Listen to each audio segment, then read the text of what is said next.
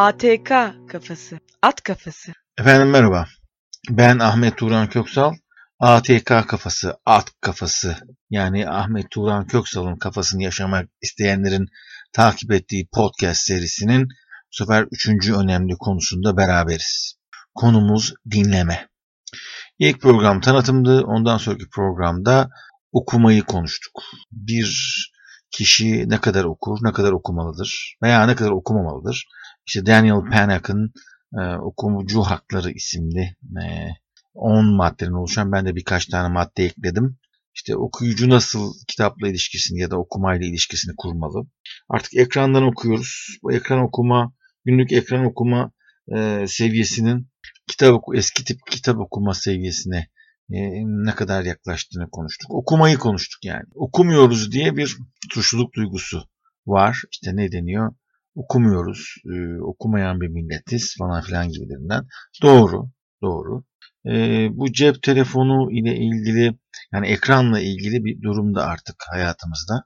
Mesela top taşıma araçlarında muhakkak ve muhakkak kişilerin tek ilgilendiği şeyler e, cep telefonları. Belki onlarda da tabletlerde elektronik kitap okuyor olabilirler onu bilemeyiz. Ama oyun çok oynanıyor. Bir de e, TikTok. TikTok çok izliyorlar. Hatta ki hatta gürültülü bir ortamda kulaksızsız böyle TikTok'taki bir aptalca bir şeyleri dinliyor. Şimdi eğer ekrana bakmıyorsanız o sesler, o gürültü o kadar rahatsız edici ki fakat bunu uyardığınız zaman da dövecek. Birkaç kez uyardım çok kızdılar, çok şaşırdılar. Hani bırak da ses seviyesini dibine sonuna kadar çıkarmak ve dışarıya ses yayması ki o bile yasaktır. Böyle TikTok izliyor ve devamlı izliyor da Instagram'da izliyor. Ufak animasyonların garip sesleri çok açık, çok garip. Bu bir.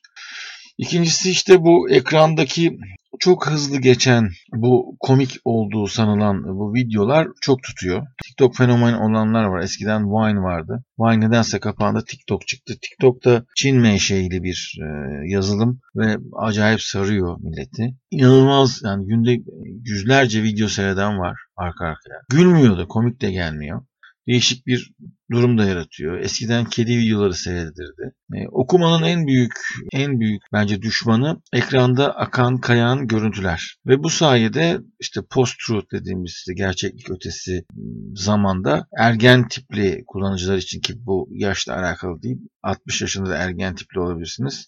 Bunlar için eğlencesizlik soluk alamamak kadar sorunlu bir şey. Eğlencesizlik. Eğlence yoksunluğu ekranda oynayan bir şeyi görmeme yoksunluğu ve bu yüzden de uzun metin okunmuyor. Uzun metin okumadığınız sürece okumuş sayılmıyorsunuz. Onu size söyleyeyim. Uzun metin okumanız lazım. Tabii yazarsanız da uzun metin okuyan uzun metin yazabilir. Ama şunu size söyleyeyim. İşte ben sabahtan akşama kadar Twitter'da, Facebook'ta, Instagram'da bir sürü story okuyorum. Story'nin e, açıklamasını okuyorum. Belki de günlük okuduğum kelime sayısı senin okuduğun kelime sayısından fazla da diyebilirler birileri ama hiç önemi yok. Uzun metin okumanız gerekiyor. Giriş, gelişme, sonucu oldukça uzun olan metinler okumanız gerekiyor. Ben Tuğla gibi kitaplar ok- okuyacaksınız diye de tutturmuyorum ama illa böyle bir roman da okumanıza gerekiyor. Kurgu dışı ne bileyim Müstecip Onbaşı'nın Çanakkale'de tüfekle koskoca denizaltıyı ele geçirmesini de okuyabilirsiniz. Çok komik bir hikayesi vardır. Aynı şekilde yine en sonunda ufacık bir geminin e, bir E tipi denizaltıyı kendisini de feda ederek e, yakalama. Sonra onu Almanlara vermeden Almanlar daha üst seviyede görev alıyorlar. Daha çok subaylar var. Onları o yakaladığı denizaltıyı yedeğinde çekip Almanlara göstermeden Türk yetkililerini temsil etmesinin İş Bankası yayınlarının ismini de unuttum. Çok güzel bir kitabı vardır. Yani kitapla olan ilişkinizi uzun metin üzerinden kurun. Çok hızlı uzun metin okuyamıyorsanız ufak tefek hikayeler, şiirlerle başlayın. Sorun okumak değil, uzun metin okumak. Uzun metin okumazsanız, okumakla ilgili sistematik kuramazsınız. Aslında seslenen kitaplar çok arttı artık. Storytel diye bir uygulama da var. Oradan kitapları dinleyebilirsiniz. Eğer zamanınız çok e, yolda geçiyorsa. Okumakla ilgili bir şey daha söyleyeceğim. Ondan sonra bu konuyu kapatacağım. Okumuyorum. Niye okumuyorsun? Çünkü zamanım yok. İşte bu olmadı. Zamanım yok ne demek ya? Okumuyorum diyebilirsiniz. Bundan daha doğal ama okumuyorum. Dişimi fırçalamıyorum. Ne bileyim deodorant kullanmıyorum. Her gün yıkanmıyorum falan filan. Bunlar itiraflardır. İsteyen ya ortaya çıkartır, isteyen çıkarmaz ama okumuyorum çünkü zamanım yok. Bence çok saçma bir mazeret. Yani bunu yapmayın. Zaman bulunur. Yani bir şey okuyacaksanız. Yemek yem yemiyorum çünkü zamanım yok. Sürdürülebilir bir mazeret değil. Yani tuvalete gitmiyorum çünkü zamanım yok. Yani olur mu öyle şey ya? Tuvalete girmezsen bir şekilde o vücuttan çıkar yani. O senin zamanına bakmaz. Aynı şekilde kitap okumaya niyetiniz varsa ona bir zaman ayırırsınız. Biraz önce ıı, yine Metis yayınlarından bilinçle ilgili bir kitaba başladım. Çok da okumaya niyetim yok. Böyle içini karıştıracaktım. Sonra arkasından Schrödinger'in başında bir yazısını okuyunca ve beynin nasıl çalıştığıyla ilgili çıkardığı sonuçların mucize sayılabilecek duruma geldiğini görünce ya dedim evet yani hani bu kitabı biraz daha okumak lazım. Bir baktım şöyle bir 10 sayfa devirmişim. Okumak isteyen okur. Bunun zamanla alakası yok. Zaman bulamıyorum diyenlere inanmıyorum demesinler. Başka şey söylesin. Alışmamışım demek daha bence samimi bir itiraf. 7,5 dakikaya kadar daha okumayı bitiremedik. Sonra yazma geldi. Yazmanın başka motor bölgelerini çalıştırdığı, duygusal olarak kişileri daha iyi bellek yarattığı, farklı etkiler yarattığından da bahsetti. Yazmayı da biraz övdük. Okuma ve yazma kişilerin harfle sem sembolize edilen yani semiotik açıkta mesela köpek kavramını K, Ö, P, E, K e, harflerinin yan yana gelmesiyle oluşan bir tahayyülle belleğimizde daha farklı bir yere doğru yönlendirildiği de açık okumazsanız ve yazmazsanız kendinizi geliştirmeniz yani bilgiye ve edebiyatın oluşturduğu o dünyaya kendinizi kaptırmanız mümkün değil. Tercih etmeyebilirsiniz ama bilmeniz gereken başka bir konu dinleme. Bugünkü yayınımızın konusu dinlemek. İşte çok dinleyen iyidir. Karşıdakini dinlersen daha iyi iletişime geçersin. İletişimin ilk kuralı iyi bir dinleme sağlamaktır. Karşıdakini önce dinleyin. Dinlemek farklı bir aktivite ve dinlemek en az konuşmak ve yazmak kadar aktif bir aktivite. Yani aktif olunan eyleme geçilmesi gereken bir dinleme. Size öncelikle etkili dinleme stratejileri hakkında bilgi vermeden önce kişilerin çok hoş bir sözü var. Onu tekrarlamak istiyorum. Karşınızdakini dinliyor musunuz? Yoksa konuşmak için sıra mı bekliyorsunuz demiş. Bu dinleme meselesi biraz daha az dikkat çekiyor ve ihmal ediliyor. Dinleme iletişim araçlarının en alt kısmını oluşturuyor. E, oldukça önemli. Ve dinlemeye vereceğimiz önem bizim iletişime verdiğimiz önemle de orantılıdır. Eğer dinlemeye yeteri derecede önem vermiyorsanız iletişimi de sağlayamıyorsunuz demek. Dinlerken anlamanın dışında dinlemenin kendisini de anlamak diye bir kavram var. Ne demiştim? Etkili dinleme aktif bir süreç, aktif bir zamanlama. Bu için bir enerji harcamanız gerekiyor. İyi bir dinleme yaratmak için enerji harcamanız gerekiyor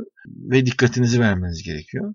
Bu sayede düzgün bir yanıtlama verebiliyorsunuz. Yaptığınız en büyük sabotajları şu. Dinliyormuş gibi yapmak veya dikkati başka yöne çekip araya girmek. Zor ve karmaşık konularda birisi bir şey söylüyorsa ondan kaçmak. Konuyu değiştirmek. işte böyle öf püf de yemek. Veya karşıdaki kişinin konuşmasının mesajına ön yargın var mı? Birisi böyle katıksız e, iktidarı överken siz artık dayanabiliyor musunuz? Dayanamıyor musunuz? Ne gibi argümanları? Karşıdakinin söylediğini ilginç buluyor musunuz? Yani bulmuyorsanız bu iş olmaz yani. Hani bence bir öğretmenin sınıfta dinleme meselesinde öğrenciye ilginç gelmiyorsa bir anlam ifade ettiğini düşünmüyorum. Şaklamanlık yapmak da gerekmiyor bunun için de. İlginç bir şey anlatmıyorsanız o dersin manası yok. Ne yani şimdi resmi tarih bilgisini Anadolu'daki Osmanlı beyliği dışındaki diğer beyliklerin nasıl birbiriyle savaş yaptıkları veya Osmanlı tarihinde büyük sıkıntıdır. Sırbistan'ın kaç kez el değiştirdiği, Balkanları falan filan gibi konularda nasıl ilgi çekici bir durum yaratılabilir? E, bunu öğretmenler bilecek ama benim tarih notum çok kötüydü. Çok iyi bir tarih sevici değildim. Tarihi sevmezdim. Kitabından, defterinden, öğretmeninden, dersinden de hiç hoşlanmazdım. Bu da benim suçum değil. Ama e,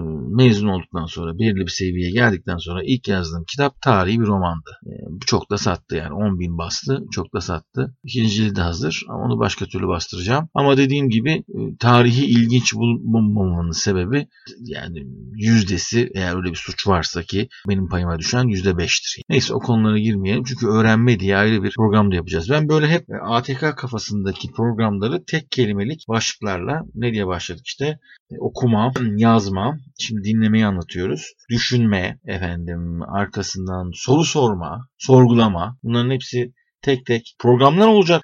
Dinlemeye devam ediyoruz. Dinlemenin engellerinden başka bir şey de eleştirmek. Yani konuşmacıyı eleştiriyor musunuz? Bu eleştiriyi yanlış anlamayın. Kritik etmek de denebilir. Critical, uh, critical thinking, critical listening hikayesinden kritik yaparak dinlemek. Kritik yapabiliyor musunuz? Konuyu değiştiriyor musunuz? Dikkati başka yöne çekiyor musunuz? Veya konuşmacının dikkat çektiği küçük ayrıntılara takılıyor musun? Okurken de böyle olur. Bir de konuşma sırasında biraz sonra kendi yanıtımı hazırlarken konuşanın ne dediğini kaçırıyor musunuz? Size bir suçlamada bulunur ya da bir şey söyler bilmem ne. Oo ya hayır diye eğer sözünü kesemiyorsanız kesmemeniz gerekir. Siz onu hazırlarken o onun dediği başka argümanları kaçırırsınız. Söz kesmek tabii hiç bek beklenmeyen, hoşlanmayan bir şey. Hatta cahil kimselerin sorunu değil. Koskoca tıp doktoru bir şey anlatıyorsunuz. O anda aklına gelen şeyi direkt söylüyor. Yani siz diyorsunuz ki işte şöyle böyle çok daha genel bir tarihi bir konuda konuşuyorsunuz. Şöyle olmuş böyle olmuş diye. Bir bakıyorsunuz o böyle aa trafik pulunu yatırdın mı diye soruyor.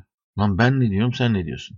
Ha bu arada siz konuşurken başka bir şey düşünüyor, düşünebilir. İlla size pür dikkat kesilmesi gerekmiyor konuyla ilgilenmediğini farklı göstermesini beklersiniz. Zart diye trafik pulunu söylemesi konuyu değiştirir. Ben yapıyor muyum? Evet biraz yapıyorum ama şöyle yapıyorum. Mesela arkadaşından bahsediyor biri. Arkadaşım benim böyle sevmiyor, böyle etmiyor, böyle olmuyor falan filan deyince başka arkadaşım var mı diye sorarım yani. Bu söz kesme değil bir şeyin teşhisi konusunda kişiyi açmak için kullanılır. Veya soru sorarsınız. Biraz sonra geleceğiz. Öğretmen beni dövdü, öğretmen şöyle etti, öğretmen O zaman şöyle tekrarlarsınız. Öğretmen seni durduk yere mi dövdü? Okula gidip de öğretmenin üzerine, üzerine çıkıp da kavga edecekken tüm bilgiyi almak gerekir. Tabi toplantı ve sosyal zamanlarda vaktin çoğunu konuşmaya mı harcayacaksın? Çok mu konuşuyorsun? Dinleme yerine. O bir de Bovarizm'in burada şeyi var. Yani konuşmacının söylediği her şey sizin başınızdan geçti mi diye tekrarlıyor musunuz? Bunun en kötülüğü sağlık alanında olur. Adam anlatıyor ya işte ayağım kırıldı şöyle oldu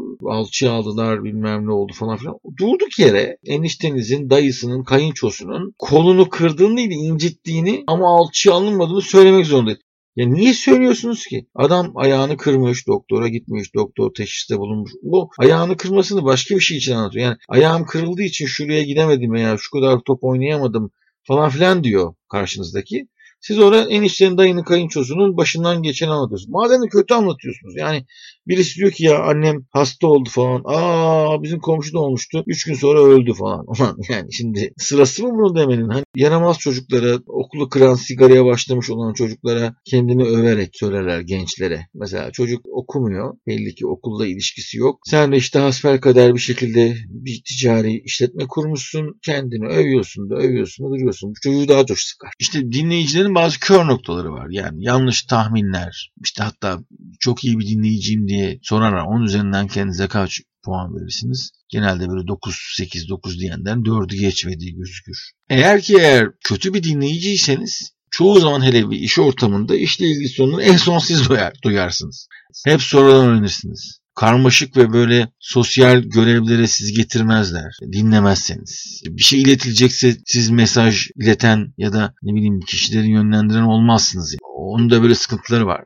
Şimdi internete yazdığınız zaman Allah bir sürü dinleme çeşidi var. İşte bilgilendirici dinleme çeşidi, eleştirisel dinleme, duygusal dinleme. Üçünü biz göreceğiz. Öncelikle bilgiyi anlatmak istiyorum ben size. Çünkü bazen bilgilendirici dinlemede bilgi almak için uğraşıyorsun. Bilgi nedir? Şimdi bilgi İngilizce'deki information'la yani enformasyonla knowledge yani tecrübe, olgu, bilgi bunun karşılığı bizim ülkemizde ama information'la knowledge çok farklı şeyler. Şimdi geldiniz bir binaya girdiniz avukat bürosunu arıyorsunuz. Şu avukat bürosu nerede veya tuvalet nerede dediğiniz zaman size danışmadaki eleman şuraya git ikinci kata çık oradan sağa dön karşındaki çıkan oda dediği zaman bu enformasyondur. Yani size en kısa gidebileceğiniz yolu anlatır. Bir de knowledge vardır. Ya ben avukata gideceğim ama hukukçuların olduğu bir büroya geldiniz ve birisi de dedi ki ya benim boşanma davam var. Böyle aile davalarına bakan ya da benim bir çekim senedim ödenmedi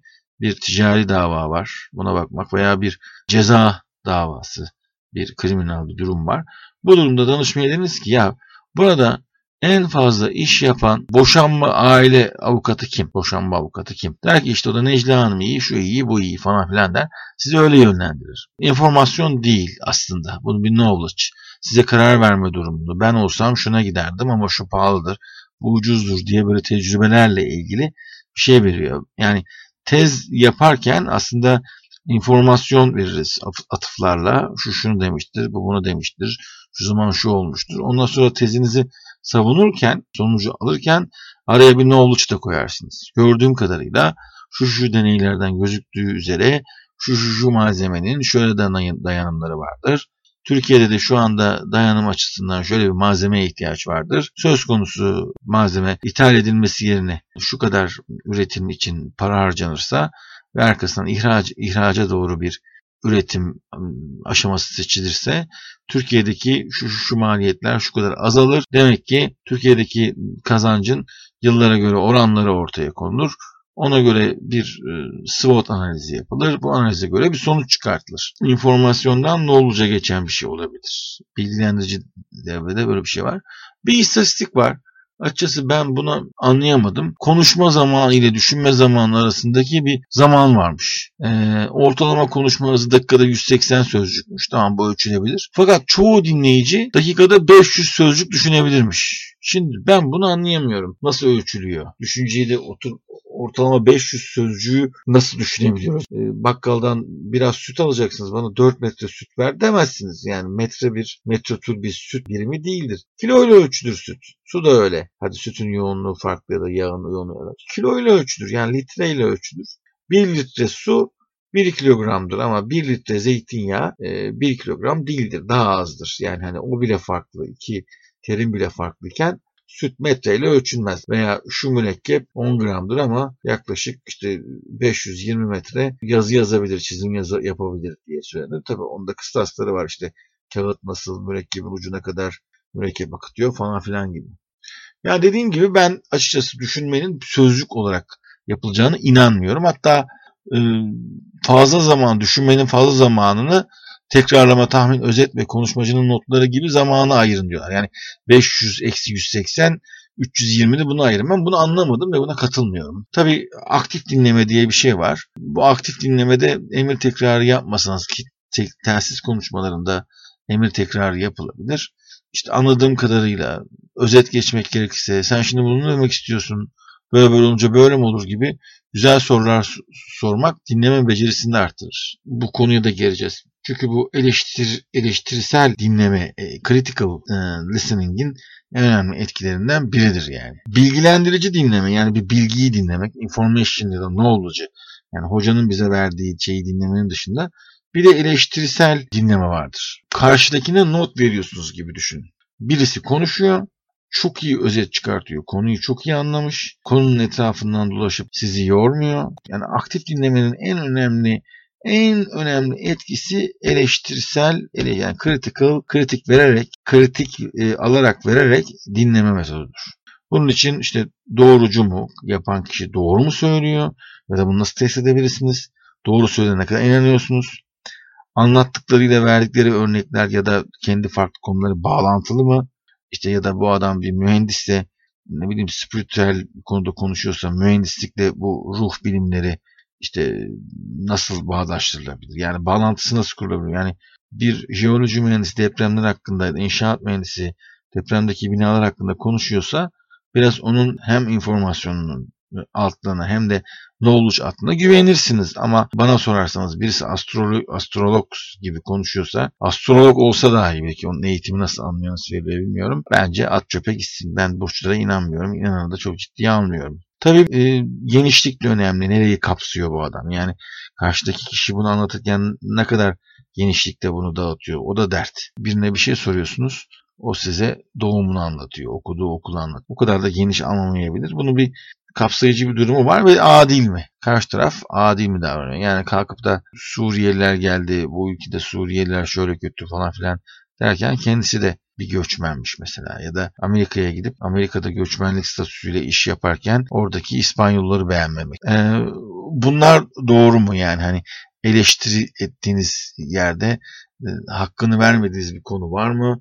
Mantıksal bir sıkıntıya düştü mü? Başka bir noktadan düşündürürken konuyu çok mu dağıtıyor ya da gerçek sorunla bağlantı kurabiliyor mu ve doğru mu? İşte bunları ortaya koyarsanız aktif dinlemenin en en en en güzel örneklerinden biri eleştirisel e, dinlemeyi sağlarsınız. Dinleme o kadar önemli ki. Bir duygusal dinleme var. Karşıdaki kimsenin penceresinden bakmak. Yani bir miktar empati yapmak. Bu önemli bir şey. Bunları iyi yakalarsanız yani bilgiyi alıp karşıyı eleştirip ondan sonra duygusal da bir bağ kurabilirseniz yani bir empati yapabilirseniz aktif dinlemeyi çok iyi beceriyorsunuz demektir. Bakın aktif dinlemeyi iyi beceren patron başarılı olur.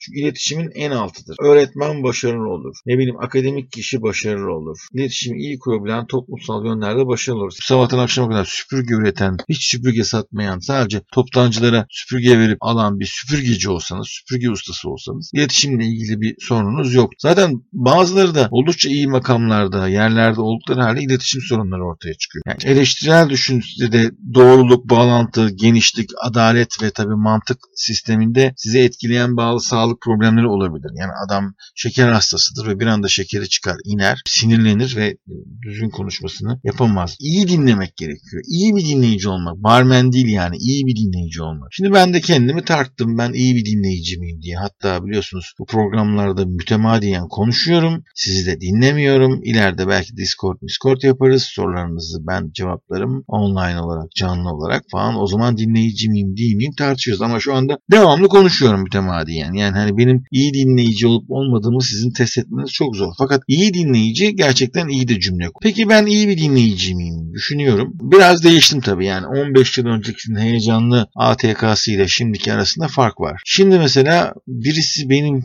hiç sevmediğim, hiç istemediğim, daha hakarete varan bir şeyler söylediği zaman hemen tepki vermemeyi, tepki verme süresinde tuttuğumu biliyorum. Çocuklarım bile mesela bana çok ters bir şey söyledikleri zaman susuyorum. Hemen cevap vermiyorum. Bu cevap veremediğim anlamına gelmiyor. Ve bu beni devamlı eleştiren biri ise safsata yapmamaya çalışırım. Yani biri bana der, diyorsa ki ya işte kahve içiyorsun, kahve kupasını bir türlü kaldırmıyorsun. Mesela hanım geldi işte odan çok dağınık, masan şöyle kitapların küf kokuyor. Evet kokuyor eski çünkü. Onların hepsini çıkartıyorsun, raflarına koymuyorsun. E niye koymuyorum? Çünkü raf, onları istifleyeceğim, dizeceğim ama öncelikle birkaç tanesine bakmam lazım. Onu hangi bölümü çok mu önemli? Evet önemli. Ve kitaplarımı dışarıda olmasını seviyorum. Yani e, şu anda okumayacağım kitap sadece sayfalarını kapat karıştıracağım kitabın bile şu anda elimin altında olmasını istiyorum. Çünkü onunla yorulmam lazım. X konusunda ama bütün kitabı okumayacağım. Belki kitabın içinden bir 30-40 sayfa beni ilgilendiriyor. Altını çizeceğim falan filan. Ya o kitap dışarıda. E, kitap dışarıda durduğu için böyle yığın bir şekilde orada durması da hoşuma da gidiyor. Çünkü o kaynak bana böyle oradan göz kırpıyor ve her an bakabileceğim elimin altında olması hoş. E bu da doğruyu söylemek gerekirse odayı düzenleyen biri için çok kötü bir görüntü. Harbiden dağınık oluyor. Çok kitabım var. Bu durumda işte gelip bana bir eleştiride bulunduğu zaman odan böyle bilmem ne falan filan diye ona ne anlatabilirim yani? Bu anlattığımı ona anlatmam gerekir mi? Bir susuyorum ve bir dinliyorum onu. O bağırıyor bağırıyor da tekrara düşüyor falan filan. Böyle çok da kesmemeye çalışıyorum. Bu arada ben süper bir dinleyici değilim galiba.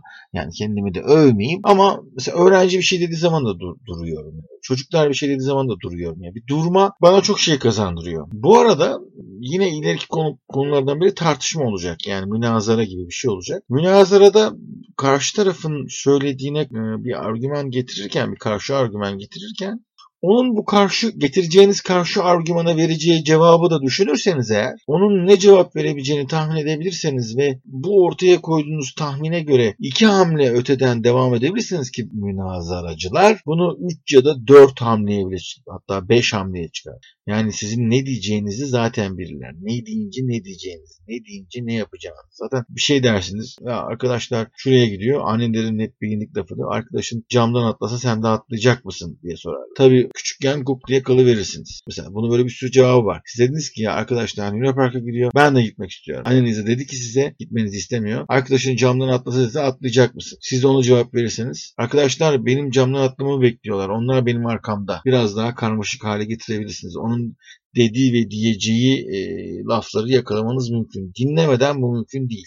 Hatta çok iyi dinlemeniz gerekiyor. Dinlemek, sessiz kalarak dinlemek aslında acayip bir zaman kazanmıyor çok zaman kazanıyorsun. Bir kere beyniniz konuşmakla ilgili bir semiotik probleme geçmiyor. Şimdi ben çok bilgili biri olabilirim ve size Türkçe, kendi Türkçemin el verdiği şekilde ve cümle kurabilmemin, kelime dağarcığımın yani referans çerçevemin doğrultusunda ancak size bilgi verebiliyorum. Yani aslında dil bir hapishanedir. Bu hapishaneye sıkışmış biri size o sıkışıklığın arasından kurtulabildiği kadar hitap edebiliyorsa ve siz bu hitap sırasında aslında pek de enerji harcamıyorsanız çünkü cümle kurmak, doğru şeyler anlatmak, işte bağlantı kurmak, genişlik sağlamak, mantıklı şeyler söylemek, adil olmak gibi karşı tarafın eleştirisel dinlemedeki kıstaslarıyla yoğrulmuyorsanız, dinliyorsanız tek yapacağınız şey dinlemeden çıkartacağınız bilgiyi informational knowledge'ı bir şekilde yerine koymak, empati yapmak ve arkasından onu eleştirmek. Valla bence daha kolay. Daha kolay dinlenir yani. Yakın çevreme aynı şeyleri tekrarladığı zaman biraz hız kazanmak için ya aynı şeyleri tekrarlıyorsun diye sözünü kestiğim olmuştur.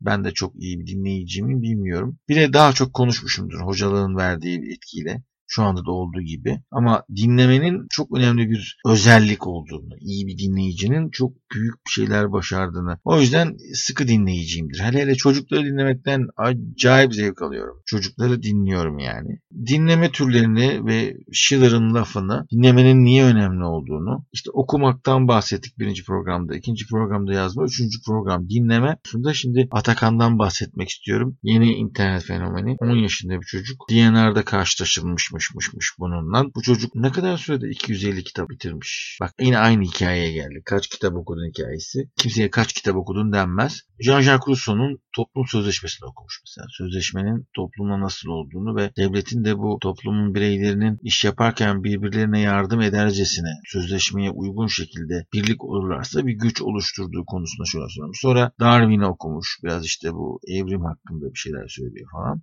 Çocuk güzel konuşuyor, duyuyor, dinliyor ama çocukta fiziksel bazı sıkıntılar var. Birincisi çocuğa bir hırka giydirmişler. Acaba kendisi mi giyiyor? Ya da garip bir hırka. Çocuğa hem büyük geliyor hem de beş. Böyle bir hırka, bir lokma gibi böyle hırkanın bir onun bilgelik tavırlarında diğer yaşıtlarının ıı, giydiği giyeceği markalara nispet yaparcasına çok alçak gönüllü bir detay olduğundan bahsediyor. Niye hırka giyiyor bilmiyoruz. Tabi istediğini giyer bu arada takımda. İster giyer ister giymez. Ama beni çok endişelendiren bir hikaye oldu. Çocuğun gözünde sürme var. Kara göz gibi sürme çek. Sonra başka videosuna baktım. Onda da sürme var. Ve çocuğun çok özel bir yetenek olduğunu ve bu özel yetenek yani kıskandıracak kadar özel bir yetenekte olduğunu. Çünkü ben 10 yaşında herhalde onları yapamıyordum. Ama bu sürmeyi buna kim çektiğini, sürmenin çekilip çekilmemesi gerektiğini, Sonra çocuk bir anda isyankar ha böyle yani. Okulumu değiştirmek istiyorum diyor.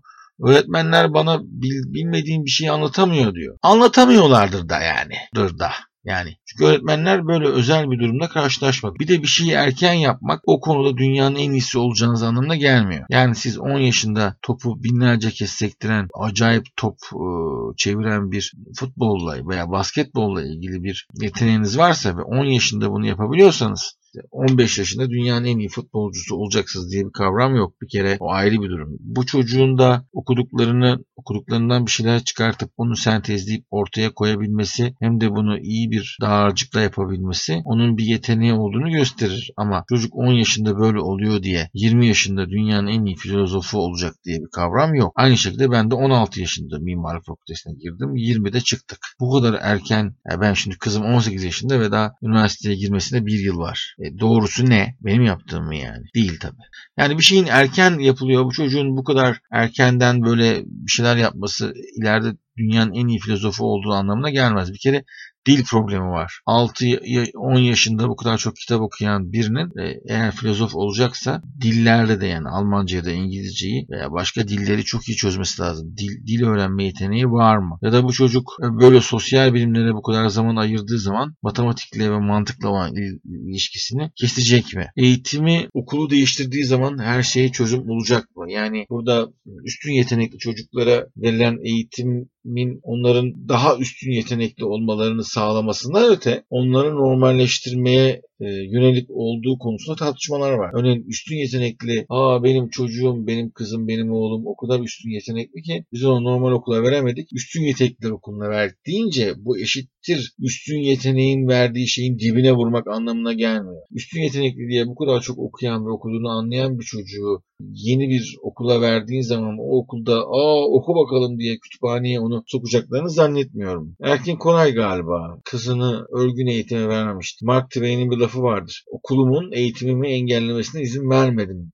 Yani hani okulun en kötü bir şey olduğunu ve okul zaten çok süper bir şey olsaydı e, bu Wall, Pink Floyd'un Wall, The Wall'u o kadar ünlü olmazdı yani. Şimdi baktığımız taraftan iyi yakalamak gerekiyor. Yani bu çocuğu nasıl normalleştirebiliriz. Ama tabii biliyorsunuz normalde çocuklar çok yetenekli. Yani bu pastelle soyutlayarak çizdikleri resimler aslında çok çok çok çok çok değerli. Ve biz bu çocukları normalleştiriyoruz. Yani sisteme dahil etmek için bir miktar kalıba sokuyoruz. Finlandiya eğitim tipi ya da başka Montessori falan filan buna bir çözüm bulur mu onu da bilmiyorum. Ama bu çocuğun dinlemeyi de öğrenmesi yani okuması dışında dinlemeyi de öğrenmesi gerekiyor. İnşallah dinleyebiliyordur. Bu kadar hemen göz önünde olmak, sosyal medya fenomeni olmakla bu iş çözülecek mi? Onu da bilmiyorum. Onun ne anasıyım ne babasıyım ama açıkçası o kadar ufak bir çocuğun böyle fare gibi büyük büyük büyük konuşurken doğru şeyler söylemesi, çok anahtar noktalara parmak basması benim de hoşuma gidiyor. Başkası da kıskanıyordur. Niye çocuk benim çocuğum öyle diye. Fakat bir detay vereyim. Çocuğumun öyle olmasını istemezdim. Normal olması çok daha iyi olurdu. Çünkü mutlu olmak, mutlu olmak da yeni bir program konusu. Mutlu olmak, çok zengin olmak, çok zeki olmak, çok kitap okumakla değil, bir miktar başka türlü oluyor. Zaten mutluluğun kavramını yapmak mesele. Bana sorarsanız mutluluğun doğru kavramını yapıp onu elde et ettiğini düşünmek, elde etmek değil, elde ettiğine kani olmak en büyük mutluluk. O konu ayrı bir konudur. Bana 45 dakika katlandığınız için ve e, okuma, yazma ve dinleme üçlüsünü tamamladığımız için sizinle çok mutluyum. Yayınlarımız hem Google hem e, Spotify hem iTunes gibi servislerde şu anda kullanılabilir vaziyette. Diğerlerinin hepsini de açıyorum. Amacım bu podcast serileriyle sizinle böyle felsefe yapmasak bile hap gibi işte okuma, yazma, düşünme, dinleme falan filan gibi mutluluk gibi tüm önceden araştırdığım ve size böyle hap gibi vermek istediğim konularda birlikte olmamız olmamızı sağlar. Mesela dinleme türleri için önümdeki deftere sayfalarca çalıştım. Bazı konulara hiç girmedim çünkü dinleme türleri psikiyatrinin bir şeyi böyle temiz dinleme gibi bazı bölümleri var. Onlarla da sizi yormak istemedim. Bir dahaki programda görüşmek üzere. Teşekkür ederim.